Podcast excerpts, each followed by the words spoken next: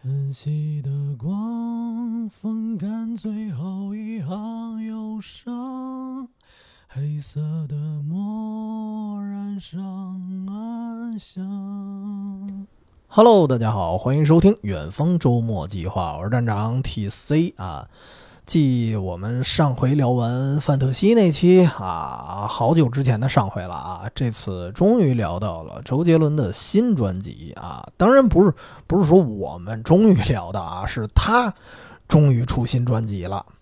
我记得应该是聊这个这个范特西那期的时候吧，可能说过一嘴，就是说新专辑啊快出了啊，我们当时也算预个热啊，结果好家伙，这一预热预了快一年了。呃，反正这个新专辑出来的时间点是一拖再拖啊，所以你要这么说呢，我们节目偶尔断更已经不算什么了啊。作为一档这个独立电台，现在已经独立到连主播都独立了啊，一个人的电台了。像我们这这一边正常上班的啊，一边还得保证这个更新频率，所以咱这个也算自夸一句吧啊，不说是什么世界级劳模，那也得是省级劳模了。啊，当然，咱这回说回这个正经话题啊，必须说可喜可贺啊！这次呢，新专辑终于等来了，叫《最伟大的作品》啊，翘首以盼了这么久，感觉很多朋友应该已经迫不及待的先买了这个电子版了。然后呢，我预计上节目的日子啊，应该是这张专辑正式发布的日期，就是七月十五号，因为我们这节目就是每每周五更新嘛，正好这日子。所以这期节目呢，也也提示一句，这个我们这期节目就不怎么加 BGM 了啊，因为毕竟我们也没版权，像我们这么 low 的节目也买不着人版权，所以你看这臭不要脸的主播都开始这个靠自己唱啊，肉嗓子先先来一个开头曲了，然后呢。嗯，反正我觉得大家如果这期节目正好有条件的情况下啊，比如说您是用电脑听，那我建议正好是一边听周杰伦的新歌啊，一边听我们这期节目，而且正好呢，我这期其实也会聊到啊，就是最后也会聊到我听歌的一些环境，算是给大家一个小贴士吧。哎呀，就反正今天今天这节目窗外也挺吵的，就是虽然没有 BGM，但是有白噪音啊。呃，关于这个新专辑，咱们要不先来个小点评啊，说说自己的感受。其实这个专辑啊，有一点如我所料，就是我估摸着他肯定会收录他这几年零星出的一些歌。然后专辑的歌曲的数量，就这个总数应该是会超过十首啊，相当于，毕竟有几首新歌，然后有几首老歌啊。但是呢，我可能这记性不太好，因为我忘了他这几年已经都写了五首歌了啊。所以其实这张专辑，你想，一共十二首，其中五首是这几年已经听过的歌，这个比我预想中要多。因为有几首像什么等你下课呀，还有不爱我就拉倒啊，我真给忘了，我都忘了原来还有这两首呢。然后还有一首歌叫我是如此相信吧，那首歌啊，其实我之前压根儿就没听过啊。所以反正这期节目从这儿啊就开始定调了，就就说明我其实也是假喜欢啊。其实他很多歌，我我这根本就不知道。所以其实也想啊，这个这张专辑里面半壁江山都快是老歌了，当时觉得新歌有点少啊。我不知道大家怎么想，反正我稍微有点失望，因为毕竟想听新的嘛。啊，但是虽然其实那几首老歌对我来说也跟新的差不多，因为都忘了。但是呢，这事儿我们当时一同事有一句话说的特别中肯，就是说啊，你看这周杰伦现在肯定也得过小日子，然后也得带娃啊。当年那么高产，但是如今这个新专辑只有差不多六六首还是七首啊新歌了。然后呢，他最后还说了一句，就说哎，这有点像这个。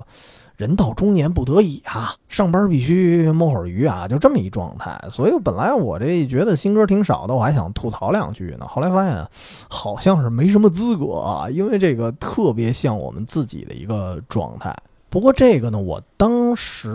买新专辑的时候，我发现还挺考虑我们这个老用户的，就是平台还挺考虑的，因为它这个新专辑电子版是三十嘛，啊，但是以前已经买过那个说好不哭和和某鸡头那两首歌的，会每首减掉三块，就相当于是二十四一张专辑，其实也还可以了。反正截止到我录节目的今天啊，目前新专辑能听到的新歌，其实只有主打曲目，就是最伟大的作品。哎，所以所以今天聊也只能聊这首歌的一个感受吧。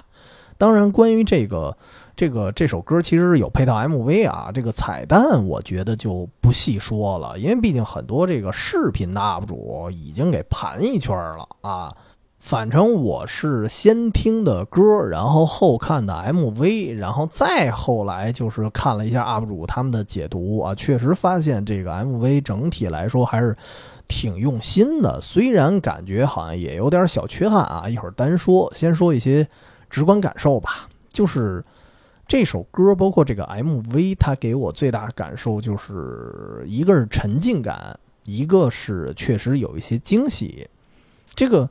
沉浸感，我觉得主要来自于这种特别复古的一种基调吧。从音乐到 MV 的那个画面剧情都特别复古，而且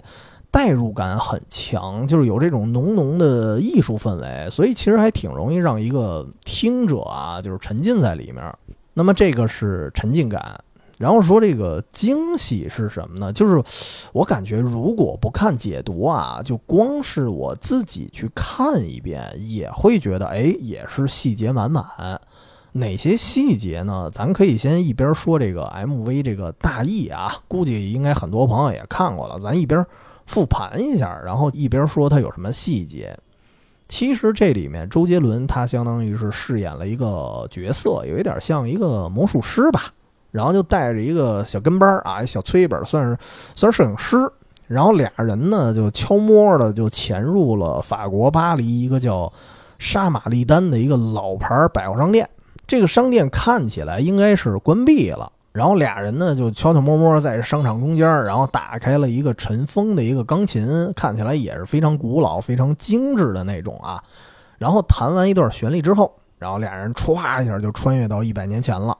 因为这歌词里说到的时间点差不多是一九二零年嘛，然后哎，你发现他穿越的这段戏，实际上其实是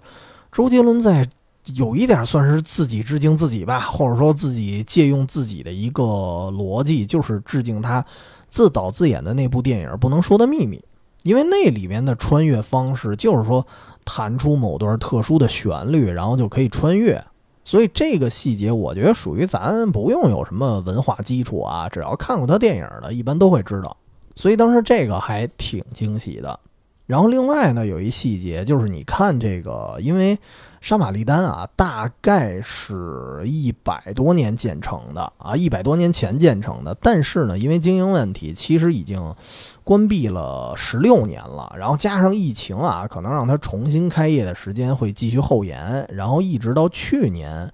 才重新开放的。就感觉这个 MV 也是对一个老牌商场的一个致意吧。啊！但是我我也瞎琢磨一下啊，我说，就这个周杰伦这个 MV 里啊，就感觉他好像比以前或者说比平时啊上什么综艺什么的显瘦点儿，我就怀疑是不是这 MV 之前拍的呀？而且正好这个 MV 的影像里啊，你看那个商场它是一个关闭的状态，所以会不会有一种可能，就是他趁这个去年啊，或者说再往前之前还没重新开业之前，呃，他就去拍的。我这这是一瞎猜啊，所以我觉得这个 MV 可能是早就做出来了。但是说到就是细节方面，我觉得他选这个商场可能也有一定的目的。你看之前那个不能说的秘密，他穿越有一个逻辑，就是你可以穿越，但是空间不变，就是你必须得保证就是当地的这个建筑还在，然后你就能穿越回去。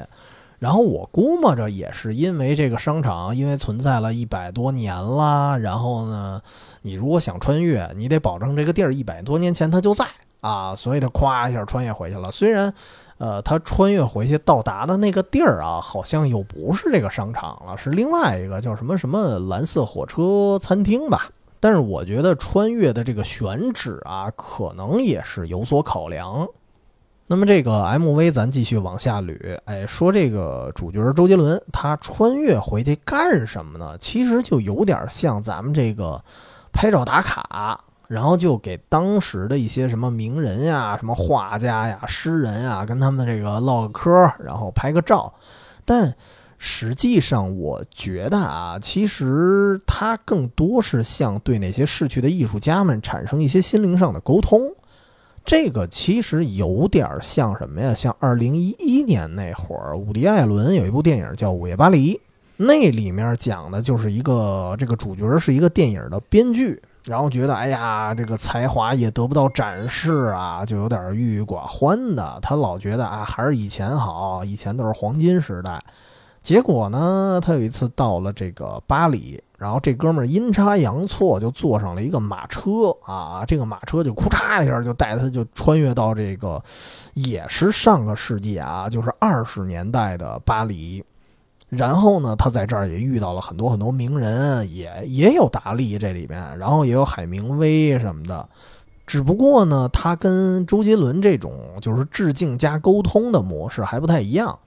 然后，这个《午夜巴黎》这个编剧回去之后啊，他看到的什么？看到是这帮名人在发牢骚。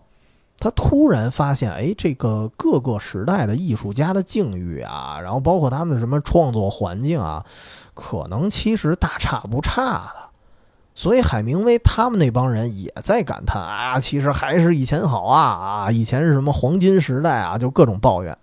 结果呢，这片子继续进行的时候，可巧的是，这个编剧。他又一次机缘巧合，然后又穿越了，然后比那个最伟大的作品可能更往前，多穿越了一层，又穿越到差不多是一八九零年之前的那个时代，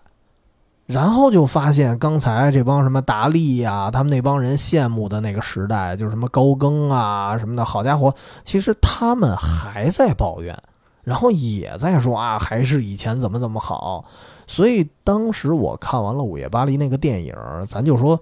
最浮面的一个体会吧，就给我感觉，嗯，哪个时代其实都不容易，所以就还也不用什么羡慕从前，也不用过于的仰视过去的艺术家，因为一代人他终究老去，总有人正年轻。所以最后这个电影编剧回到现代之后，就至少。状态上给人的感觉就是，嗯，看开了啊，我正年轻，我珍惜当下，我就好。那么咱们回到说周杰伦这个 MV，你可以看到他其实也是遇见了各路艺术家，只不过呢，毕竟是 MV 啊，加上这个音乐本身比较比较快歌，比较欢快那种，所以他他不像午夜巴黎那种，就是情绪稍微有点低落，他整个这个 MV 还是挺挺欢乐的。所以这里面他跟很多艺术家的那些互动，也带有一种感觉，像时空悖论。就是你看这个周杰伦，这里是一个呃魔术师嘛，所以他跟艺术家的互动也是耍一些什么小把戏呀，然后反而他的这些魔术是给了那些艺术家一些灵感。甚至这里有些艺术家啊，可能他并不是那么精准的就同同在一个时间线上啊，只不过这是一个 MV 嘛，那就就不那么严谨了。所以这点儿其实还让我觉得还挺有意思的，就是这个 MV 他一上来不像什么《午夜巴黎》那样对过去的辉煌啊带着那种小迷弟似的崇拜，甚至有人会觉得啊，我对我自己所处的这个时代我有点自惭形秽，并没有。就是你看周杰伦他的状态，他跟其他艺术家之间就是一种平等的沟通，甚至于他会用一些桥段来表现，就是仿佛是他穿越过去，才给了那些艺术家一些灵感。然后包括那里那个，哎，应该是莫奈吧。然后给那个莫奈去看中国画的时候，从从态度上来看，他会让我看到一种自信，真的就是有一种文化自信。这个其实还是挺有意思的。而且这么看的话，其实我想起当时七十一说一事儿，就是包括他听某鸡头什么的，就是感觉哎，现在周杰伦可能是小日子过得还不错啊，所以他的歌没那么伤感了。因为我相信很多朋友其实还是喜欢他的那些就是，呃，比较悲伤的那种情歌。但是从他其他的一些作品来看，尤其是近近几年的吧，啊，就感觉其实他。呃，周杰伦这个人都是在有一些变化的。你看《世界末日》，唱那唱那首歌那个时代啊，包括他什么衣着打扮呀，包括你看他在一些以前的那个综艺访谈上，就不太善言辞啊，有点青涩那个状态，就是他当时的代名词，甚至那个时代的一些什么报纸啊、杂志啊，他们来评价的时候，就说他是忧郁或者说颓废。但是现在他本人的状态，或者说他作品想体现的东西，就会变得很很自信，或者说很正能量。就为什么我之前说现在那周杰伦长得越来越有点朱时茂那范儿了？不是说长得像啊，而是气质像，就感觉越来越正。但是呢，我反倒觉得就是这一点啊，就这种自信的点，作为一个，因为我自己算是吧，算是一个愿意从事一些偏文化向工作的人来说，他其实是给我一些激励的。然后这个 MV 咱到最后啊，咱一直盘到最后，中间那些什么名人彩蛋，咱就不一一盘点了啊，因为很多视频都有，大家可能看看一些 UP 主的视频可能更直观。咱就说点就是用语言的方式咱能聊的东西，比如啊，我就觉得他最有意思的地方在于啊，就是最后见到了徐志摩，然后呢，周杰伦手里就拿一小本本，就有点类似什么打卡记录那种。上面写着各种艺术家的一些标志，比如说达利呀，就对应小胡子儿；然后这个徐志摩对应一个小眼镜儿；然后最后呢，这个钢琴空缺，然后仿佛他还没有一个合适的人选的感觉啊。于是呢，他就穿越回来了。当他回到这个杀马利丹的一瞬间，有一个人出现了，就是郎朗。这段呢，我觉得就挺巧妙的，就是。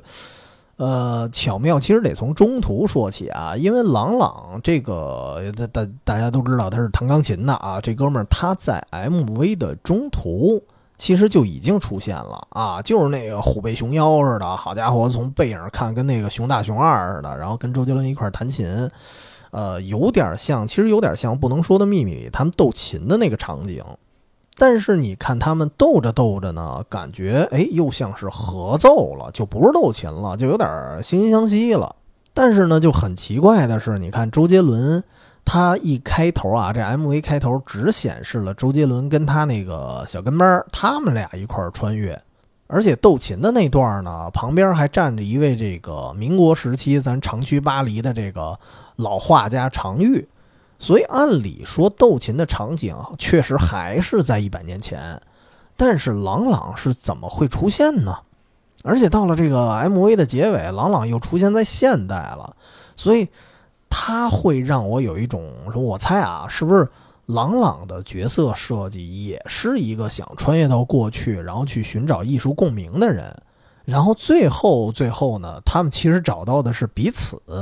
所以，其实我觉得有可能最后留下的那个问号啊，就是有可能是算对朗朗的一种致意，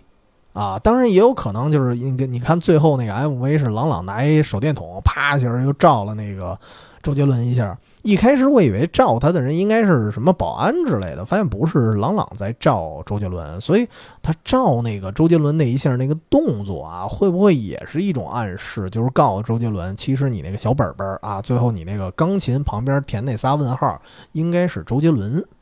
当然这个咱也不是说瞎猜啊，因为这个 MV 明显是埋有各种彩蛋的，所以其实他肯定是考量的非常细节了。所以其实这种就给了你很多细节的 MV，其实挺有意思的。因为我我也会瞎琢磨，就可能还还琢磨出点别的事儿。比如说我再聊深点，会不会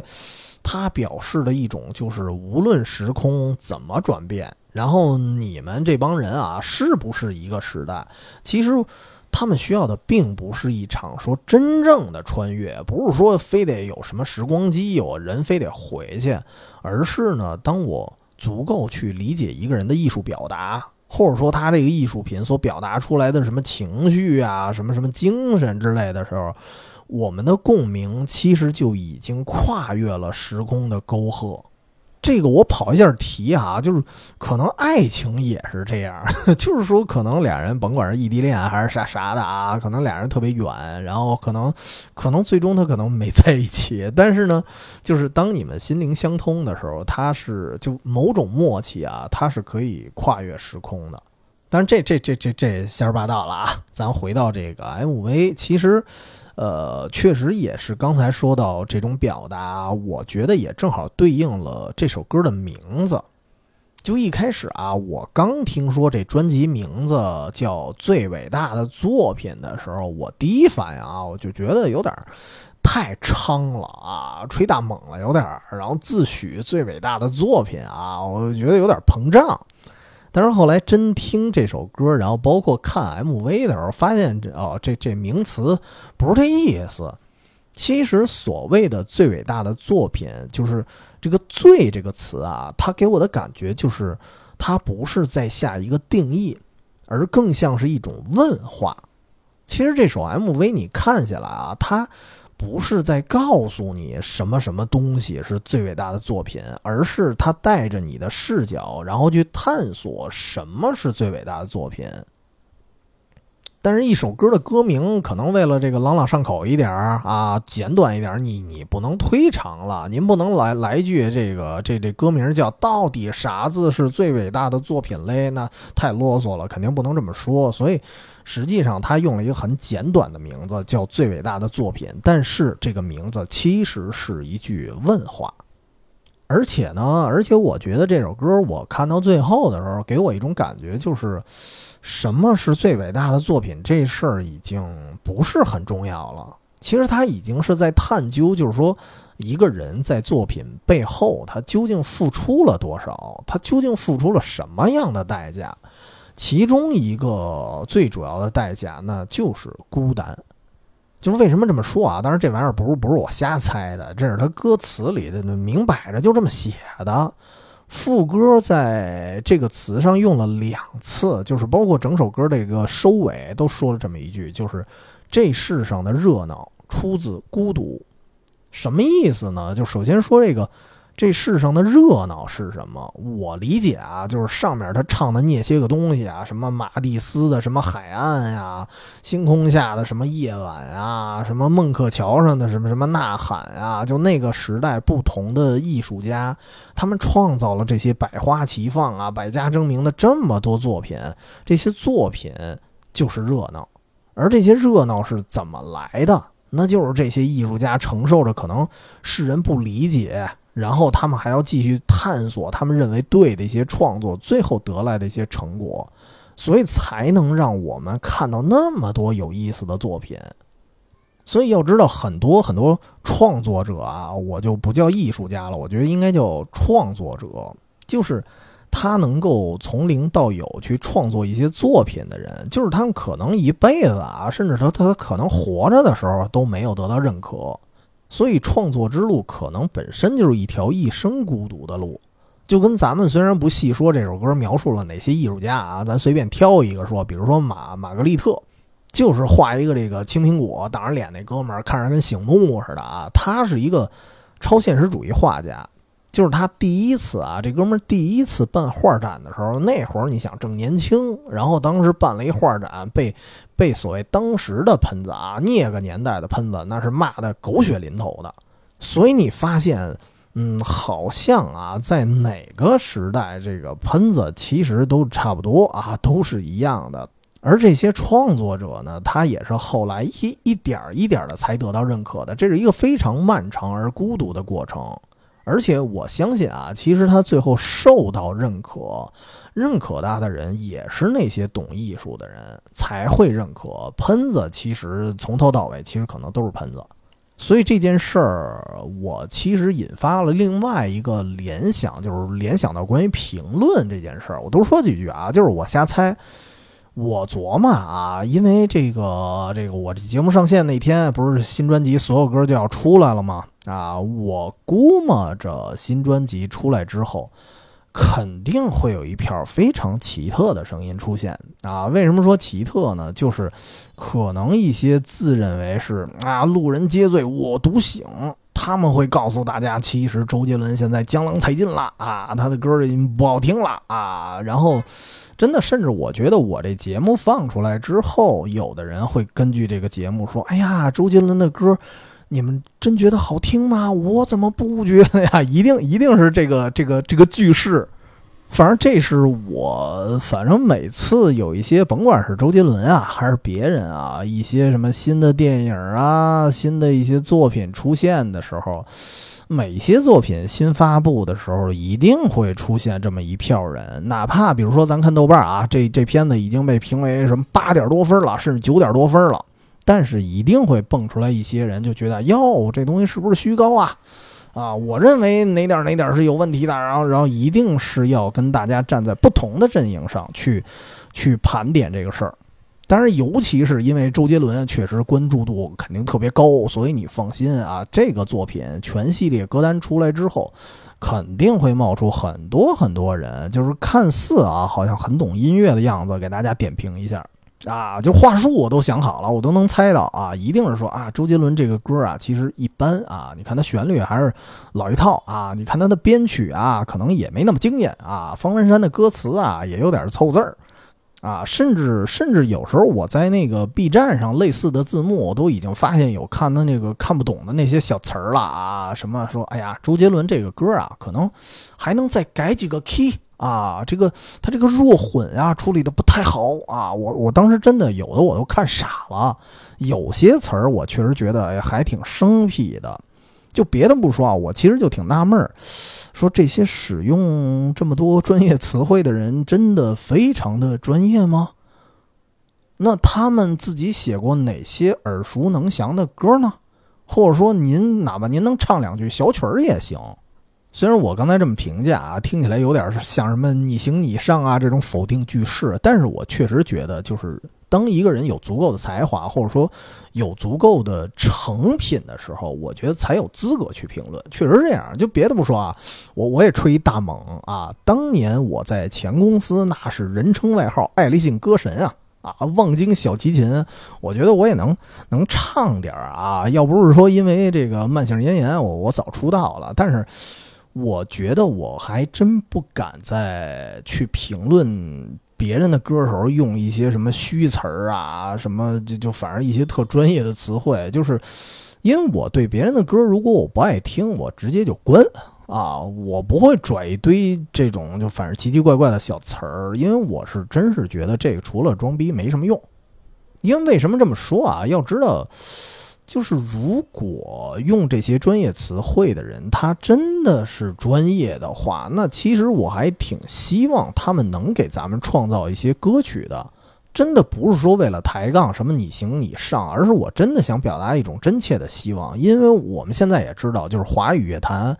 能听得下去的新歌真的太少了。其实我们确实是需要一些新鲜血液的，也是迫不及待的需要一些有才华的人来给我们写几首歌的，然后也也给我们带来一些所谓这世上的热闹。但是很尴尬的是，就是你从作品成品来看，觉得好的作品非常稀有，就每年音乐市场上亮眼的那作品啊，感觉寥寥无几。那说明什么呀？音乐市场上有才华的人可能不多，哎，但是呢，很奇怪的是，恰恰在评论区的时候，你发现好像专业人士多如牛毛，这就很很反差啊。就是我不知道会不会有这种情况，就可能是什么在音乐院校的人啊，毕业之后可能也没什么作品，也没出道，然后然后也没有从事自己的这个本职专业，所以只能靠说用一些啊非专业的人可能听不懂的几句这个专业词汇来显示出，哎，你看我是专业院校出身的。但是如果说作品，那并没有。但是只能说希望吧，因为我觉得人至少还是专业的。我确实是希望有一天，如果能有更多的这种有才华，他们有爆发的那一天，能给大家创造更多的作品，那还是挺好的。所以我觉得评论圈里有时候啊，另一种是更悲催的，那就是拽词儿啊，甚至可能专业都不是，然后就是单纯的可能在哪儿查了几个词儿，然后查几个大概大概齐大家常用的。其实这种情况，哎，反正最近挺多见的。因为当很多人去认为一个东西，哎呦啊还不错的时候，嗯，就一定会有一些人站出来去挑毛病，甚至去拽点什么专业的词汇。这么做的目的，其实。可能确实显得好像有高级感啊，反正咱生活中经常碰上这样的人，比如说吃饭的时候，有时候吃一什么东西，大家觉得还行啊，然后这时候经常有时候会蹦出一个，就貌似很客观的去点评一下这道菜的人。其实这样乍一听啊，确实好像啊，就从他的主观视角上看，好像有一种哎高级感，显得卓尔不群啊。但是不得不说，其实，在第三人称视角里，在别人眼里，其实挺傻缺的。但是依然啊，我觉得这样的哎呀群体还是乐此不疲。为什么？因为我觉得其实挑刺儿这事儿可能。因为没门槛儿，咱就简单说啊，就是说，如果让我来给最伟大的作品我去挑刺儿，我感觉我好像也能挑不老少呢啊。比如说这个 MV，我真是发现啊，像比如说周杰伦给那个玛格丽特变魔术的时候，当时有一个细节，就是我发现他变魔术的那个手法，当时有一点磕绊，就是你仔细看你会发现，就是。呃，我觉得它像一个瑕疵，因为一个 MV 最大的感觉，因为作为音乐嘛，你电影有点磕绊我都无所谓，因为比较生活化。MV 它因为跟着旋律走，我觉得需要是那种流畅的感觉，但是你这个手法有一点磕磕绊绊的，就会觉得那就不流畅了。然后再者就是那个，你看朗朗，朗朗那身衣服啊，真的是当时我看就跟《熊出没》似的。就是因为你这个 MV 毕竟是一个偏呃艺术意境的，所以你这个弄一个特别臃肿的造型啊，虎背熊腰的，就是确实有一点不老搭调的。其实你甭管是他的穿着呀，还是说这个 P 图上啊，你我觉得是应该用一些方法能够给他改变的，能改良的。所以这些细节，我觉得要是。生掰扯啊，我觉得可提升的地方还是挺多的，所以为什么我我也能挑出一堆刺儿？因为这个世界上，我觉得就没有完美的东西。什么什么这个苍蝇不叮无缝的蛋，那都是扯淡。因为你要是细分到什么什么分子领域、这领域那领域，所有的蛋其实都有缝儿啊。你要带着什么电子显微镜，你要挑刺儿，永远能挑出来。因为这期，因为这期节目，咱不是说光一个 MV 的赏析啊，其实也是这各种这个，我我我其实录节目也经常是各种，也不叫跑偏吧，想到哪儿说到哪儿。其实这个，其实这个 MV 发布了之后，然后包括它后续发生的一些事儿，也会给我很多就是其他的瑕疵。因为毕竟是一个独立节目嘛，所以有时候特别想聊一点自己的感受，就是。因为为什么评价这事儿聊这么多，就是因为自己的一些亲身体验吧，所以导致的我就是特别抵触那种在语言上想秀优越感的人，就是因为可能加上之前创业，然后因为要进行一些合作呀，然后要见一些人，然后包括跟一些人共同完成一个项目，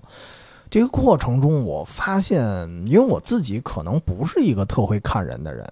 因为你要知道，大家合作的时候，这点就跟真的跟人事面试一样啊。因为我其实也也做过人事工作，然后也面试过别人，然后我就真的发现有一票人是太会说话了。什么叫太会说话？就是，呃，他还不是那种说啊自吹自擂。如果你只是拿着一个简历说啊我什么什么都行，我也不信他。但是有些人很聪明，就在于他。不是吹嘘自己，而是他批判别人。在批判的过程中啊，确实连我自己都无法免俗。就是那些会进行批判的人，我有时候觉得，哎，有 有种错觉。我觉得这些人，哎，挺有思想啊。但是这些人，就是一旦真的跟他们去合作的时候，我发现好像不太对劲儿。就是我觉得这些善于批评的人，他们仿佛是掌握了一种，比如说可能掌握了一种应试技巧似的。就是通过去秀自己的这种批判性思维，有一点像在塑造自己一种独立思考的形象。但实际上，独立思考其实是有一个界限的，就是有些可能认为啊，只要跟别人不一样啊，跟大多数人不一样，我这叫独立思考了。所以这个其实具有一定迷惑性，并不是这样的。所以最后在合作的时候，我发现就是真枪实干的时候啊，那那肯定是原形毕露啊。说白了，就是确实是太会说话的人，感觉就不是那种能够踏踏实实做事儿的人。就有点像什么《天龙八部》那王语嫣啊，我觉得就就有点他那感觉，说起来天下无敌，但用起来无能为力。所以这是我自己的一个人生经验啊，不敢说这个放诸四海皆准，就是反正我遇见这样的人，我一定躲着，因为他们在关键的时刻一定会拉垮，因为没有真才实学呀。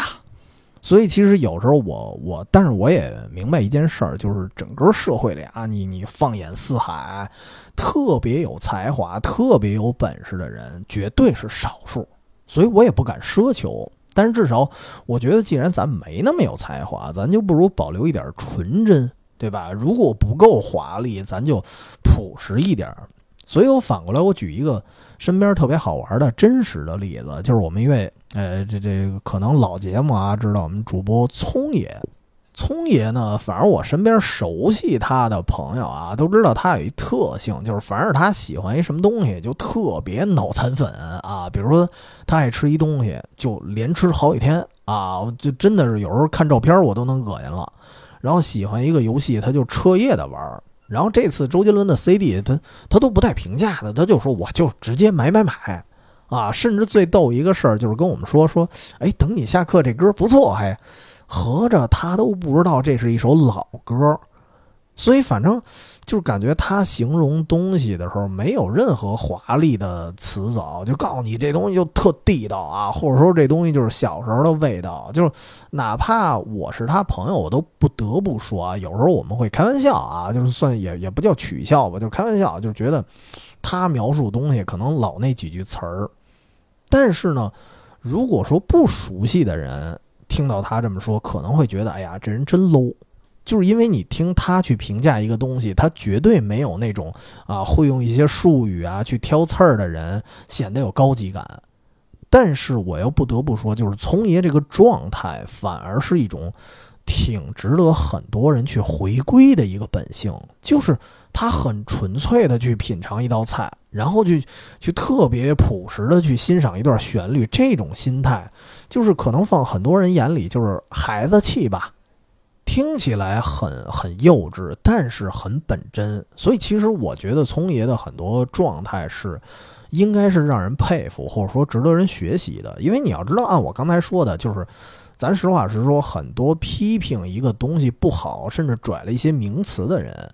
我实话实说，他的专业程度也没多高，他的心态呢 也没多成熟，所以其实比孩子气的人老成不了多少，他都是装出来的。所以咱不如回归孩子气，因为咱可以想象一个环境啊，我相信在比如说周杰伦出新 CD 这件事儿。如果现在我们还是中学生啊，哪怕是大学生呢？那个时代我们可能也没这么事儿，就拿起来听就行了。您要是压根儿不喜欢，咱单说啊，那压根儿不喜欢，咱就不听。我指的是那种，比如说原本的歌迷。确实啊，像我们以前上大学的时候，他只要是出一个什么新专辑，你就去听好了。而且真的可能真的很很孩子气的时候，跟大家分享说：“哎，谁谁新歌你听了吗？”我告诉你啊，我听了啊，我第一时间听了。所以那个时候，你发现大家唯一标榜自己的方式是谁先买了这个 CD 啊，就值得炫耀一下了。虽然有点虚荣，但是很很单纯，它不复杂。但是成年之后，很多时候他们的炫耀方式是什么？是炫耀我自己懂得批判啊！我跟你们其他这些脑残粉我就不一样啊！我不追捧，就是。但是你要知道，炫耀这个东西啊，它永远是一种自我麻醉。其实他可能意识不到，其实自己并没有那么专业。就是跟我现在看什么 B 站啊，我看有时候看相声。一开始，因为你你相声段子嘛，一开始肯定不是一上来就就就就开始说了啊，就开始说这个正片了，所以呢，他需要一些铺垫，然后铺垫完了，要这个进入正片，然后那时候，凡是这个相声段子一进入这个正片的时候，你满屏的弹幕全都是“哎呀，入活了”，然后还有说“哎，怎么才入活呀？”或者也可能这个表扬一下啊，这个入活很流畅嘛，啊，满屏都是看着倍儿专业，但是真的是专业的同行在评论吗？并不是吧，对吧？就其实就是普通人。然后顶多可能就知道了“入活”这么一词儿，就在这儿赶紧用上，迫不及待。所以我一般看相声啊，那弹幕你看，无非就仨评价，就是“哎呀，这个台风真稳”，“哎呀，这个吐字还比较清晰”，“哎呀，入活了”，就这么几句。所以有时候我我真是觉得，像我们这个我们这个非专业人士啊，就不要用太多专业词汇，而且也不用去迫不及待的去把自己这个所知无几的那么几个专业词汇赶紧告诉别人，没必要。包括你看这个看电影啊，看小说也是，有些真的是会聚精会神的去挑字儿。哎呀，他又说错一字儿啊！你看我挑出来，我太牛逼了。所以，为什么我我说这么多评论的东西，其实跟这个最伟大的作品是有关的。什么叫最伟大的作品？它是还是那句话，还是我上次说那个食神那期，很多最伟大的作品是熬出来的，是摆正了自己的心态去不断的学习、不断的升华才出来的东西。所以，真正专业的人他在干什么？他听，比如说听别人的一些歌，然后看别人的一些作品。他会迫不及待地挖掘别人作品里特别精妙的东西，说我赶紧记下来，我赶紧学走。这个是创作者，而不是发现别人的作品里，哎呀有瑕疵，哎呀我太牛逼了，我叉二腰，并不是这样。所以你看这个 MV 发布的时候，肯定也会有人说，哎呀，肯定有一帮这个什么拆解 MV 彩蛋的人要出现了啊！这帮人就知道蹭热点，但是但是不得不说啊，人家能。挖掘彩蛋的这些人，其实人家是有一定功力的，因为这玩意儿有门槛啊啊！可能我觉得可能有一部分人压根儿人就挺懂的，是有一些艺术理解的。然后另外一部分人可能不完全懂，但是人家做了大量的功课，所以在这个过程中，我觉得他们才算是那种，嗯，能够接受这个作品真正想表达的一些信息。而且在挖彩蛋的这个过程中啊，肯定也是一个自我成长。所以，其实看完这个 MV，给我最大的感受，其实真的是那些创作者的一些孤独吧。因为不得不说，就是那些啊不理解呀、不懂得欣赏，但是还得妄加评论，甚至瞎编一些专业词汇去评论的人，这些人他一定是。层出不穷的，而且像我们这节目也没什么影响力，我也我也不能说完了一句，很多人就不干这种事儿了，那不可能，可能还会骂我呢。所以，呃，我还是回归这个专辑的核心意义，就是真的想到伟大作品背后的一些孤独。其实我觉得倒不是，还也不是说喷今天的网民啊，还是怎么样。其实各个时代，我觉得都是这样。就是你要知道，刚才我举那个例子，就是玛格丽特。当年他第一次画展的时候也被喷，然后他也是深受打击。据说啊，这哥们儿当时也差点放弃，因为毕竟那会儿他才二郎当岁啊。所以我在猜啊，你说那会儿他被喷了之后，如果历史走上了另外一种轨迹，就是另外一个平行时空，那么如果他真放弃了，那么损失的是谁？其实损失的是那些。渴望能够看到更好作品，并且能够理解他们的我们，但是很多人我估计可能还觉得啊，我们这个批判是一种鞭策，其实扯淡。因为，呃，一个人他的作品表达，很多时候我们不知道他背后的意义。就是以前啊，就是我想起以前这个上语文课的时候，我们经常会说这个叫什么阅读理解，还是什么英语也有阅读理解，语文其实也有嘛。然后就说，哎，这个作家在表达这件事儿的时候，他到底怎么想的？我们经常会有一个题目，就是有一段时间啊，就毕业了很多年之后，我觉得这种问题特别可笑啊，就是让我们去瞎琢磨，人这个作家当时怎么想的？这件事，人作家是真的这么想了吗？然后，所以我当时觉得这种题目就没意义，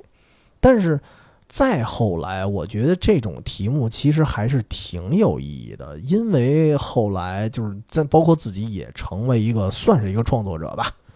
就是很多时候我们去选题呀，我们去写一些东西，甚至我们给自己的作品里偷偷埋下过彩蛋，这些东西只有我们自己知道。就是真正那些能够印刷成册的，尤其是那些老的作家他们的作品，那些我们语文课上能够读到的作者的作品，他们的东西有没有一些深藏的意义？有没有一些迄今还有很多学者没有找出来的意义？一定是有的。如果很多年后真的能被某个学生，或者说不一定是某个学生，可能是他的老师，如果能够挖掘到那些彩蛋，其实这就是一种穿越时空的交流。但实际上，这种交流就是能完全读懂你作品里彩蛋的人，真的太少了。所以有的时候我说，能够能够坚持下来、潜心创作的人，真的是一些咱咱这词儿叫孤勇者啊，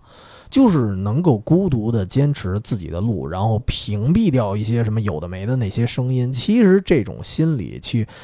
其实真正搞创作的人，他是最明白的。不创作的人，他永远站在旁观者的角度，他是不理解的。所以你看，周杰伦啊，他并不是说今天我才用这个 MV 去告诉大家啊，我创作背后是一种孤独，或许很多人都理解不了，并不是今天才表达的。其实早在2004年，你想吧，《七里香》那张专辑有一首歌叫《外婆》，记忆犹新的里头一句歌词就是否定我的作品，决定在于心情。这个这个词儿，我今天用到了我这期节目的标题上。为什么这么用？其实就是，其实周杰伦他当时自己的表达也是在针对那些看似好像挺懂行的一些专家，然后他去否定他们的否定的一件事儿。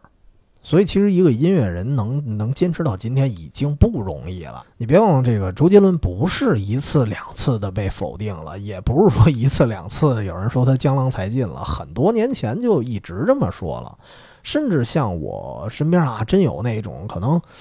听摇滚，听民谣，咱当然也不是说否定这这两种歌迷啊，但是有那种就挺大岁数了，还觉得，哎，你看我摇滚歌迷啊，我就不能屈尊去听周杰伦的歌，甚至觉得，啊，听周杰伦的歌的人应该都挺 low 的，应该都挺没见过世面的。但是我不得不说，大哥您只是一个听歌的人啊，您只是一个乐迷，您要说您在摇滚领域啊有点成就。您能顶个什么摇滚乐半边天啊？你说你瞧不起周杰伦可以，因为毕竟你是一个创作者嘛，同行相轻，这个我都能理解。但是，但是如果只是说一个一个听众，然后啊觉得我听某种领域的歌，我就特别显高级了，这个就有点奇怪了。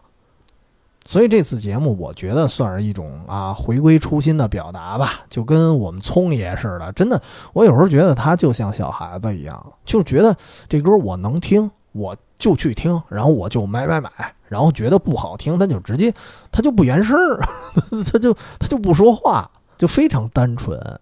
甚至于，其实我并不是说反对，咱不爱听，咱就不能批判了。就是我其实反对的是什么呀？您不爱听可以，但是呢，如果说长篇大论，然后弄一个特别专业的名词，还得秀一下自己的，我觉得这个就是可以扪心自问一下，是不是就是为了装装一下叉，没什么意义啊？反正别人我不管啊，我对自己来说，这个曲子其实是给我一个挺大启发的。因为咱也不是说自诩啊，因为我本身确实从事的很多工作，它都是创作者的一些工作，所以我确实是特别有，真的是特别有共鸣吧，也挺能理解那种孤独的。我随便举一个例子，比如说我在几个月前吧，给一个报社写的文章，当时那篇文章里，我其实埋下了一个彩蛋，所以其实实话实说，可能就连报社的编辑，然后他们录用我那篇稿子的时候，也没有人发现过那篇彩蛋，因为那个彩蛋太私人了。但是你说这个彩蛋，我希望别人知道吗？我肯定是希望别人知道的，但是我又不能自己主动说出来，所以这其实也是一种孤独。所以我其实啊有另外一种想法，就说到这儿的时候，我觉得周杰伦这个新的专辑啊，这个最伟大的作品，虽然它是一个流行文化，虽然它只要一卖肯定就卖爆了啊，但是我觉得它其实本应该是一个定位非常小众的东西，而且我我我真的强烈怀疑，就是至少这首歌啊是周杰伦唱给自己的知音的。而这个知音并不是指我们这种歌迷啊，不是不是钟子期似的那种什么知音，就只能听的那种，而是他想唱给那些同样走在孤独路上的那些创作者。所以这个感觉，其实是我作为一个同样的一个创作者，就是我通过这首歌，我所接受到的一种特定频率的信息吧，就真跟那个加了密的电波一样，暗号嘛。所以说到这个接收者啊，说到听歌了，那么就今天节目其实已经接近尾声了啊。说最后最后一个算也不算题外话了啊，算是一个意外发现。就是因为有时候啊，现在不是天热了嘛，有时候我周末背着电脑在外边写东西，就不太想去咖啡馆。有时候喜欢在这个公园里找阴凉。所以这次准备节目的时候，我真的是一边听歌，然后一边在公园里坐着。然后呢，我有一个意外的发现，我发现啊，就是这个最伟大的作品这首歌，大家可以试试啊。这首歌跟公园的景观特别搭，当然也得是那个人还挺多的那种公园啊，就就非常寂静的、非常冷门的、一人没有的，那那那不算。因为得说到，就是这首歌，我第一次刚出的时候，我听歌，我是在上班的路上，路上听，感觉可能因为那个环境比较匆忙吧，当时没什么感觉。然后呢，我坐公园里，我重新听的时候，相当于是。我突然从一个匆忙的状态，我跳出来了，然后我变成了一个旁观者，然后就是我从我在公园里坐着的那个视角，我去看我面前啊来来往往那些人，有的可能是遛弯的，有的也可能匆匆赶路的。因为我去那公园属于，它不是那种纯休闲的公园，因为这个公园不同的门它连着两条路，所以这个公园里的人有些其实是抄近道，他赶路的，他穿过这个公园。所以当时我一边听歌啊，我就一边看这个来来往往、或急或徐的那些人，我真的会有一种，就是我自己的时间停滞了，我好像觉得我抽离出来了，我我自己的时间跟其他人的大家的那个时间线好像就不太一样了，尤其是就是中间有一那段，就是那个钢琴那段，因为那个钢琴 solo，它把其他的乐器的声音给排除了。就听起来特别的单纯，特别的安静，就有一种就是你突然从一个嘈杂里，然后抽离出来，到了一个独立的空间，然后去看着这个纷乱的世界，那么一个视角的感觉。所以听到这段儿的时候，我当时在那个公园里，我真是觉得我好像进入了另外一个领域，甚至我觉得自己好像都穿越了，而且。呃，我得说一个前提啊，就是我当时在公园里有这个感觉的时候，我还只是听歌，我还没看 MV 呢，我甚至不知道他 MV 表达什么。因为你要知道，这个周杰伦的那个歌词啊，他唱出来，你不是基本不知道他唱什么，所以这个歌词的内容我是不知道的，我只听旋律。所以当我重新看 MV 的时候，我发现，哎，这个 MV 就是关于穿越，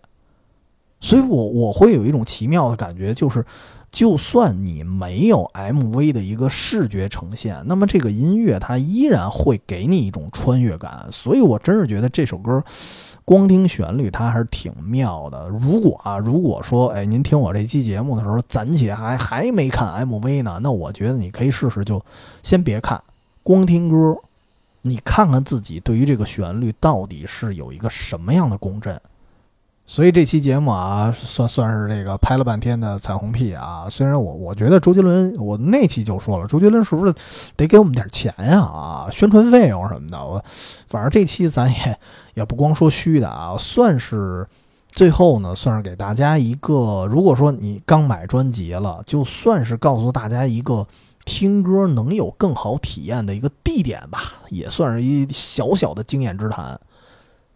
虽然我觉得他肯定不是说专门说打造了一种氛围音乐这个东西，但是我一直觉得音乐本身啊，它就是带有一种在特定氛围下的专属性，就是你在不同的情境下，你听同一首歌，它那个感受肯定是不一样的啊。对，而且。而且这个，毕竟这首歌除了这个穿越感的旋律啊，它有一部分歌词，我当然还能多少我还能听清楚点儿了。就是它形容各种美术画作的时候，本身这种美感啊，就跟公园里的风景它是对应的，什么什么光线唤醒了睡睡着的花印儿啊，什么草地正为一场小雨儿欢愉呀，什么的，这这些词儿啊，就是它本身跟公园的风景特别搭。啊。比如有兴趣想听听这首新歌的朋友，不妨呢说咱找一个咱家附近啊比较方便的一个街心公园，咱坐着再听一遍这首歌。我相信会有不一样的感受。那么，这个本期节目咱聊到这儿吧。废话不多说了，直接告诉您，我们节目啊是有配套的公众号和群的啊，您可以添加“远方全拼加 FM”，这是我们公众号。然后经常会有一些这个图文对音频的扩展内容啊，里面也有我们的加群方式啊，不妨一块儿来聊聊吧。那么。本周节目先说到这儿，咱们周末愉快，下周见。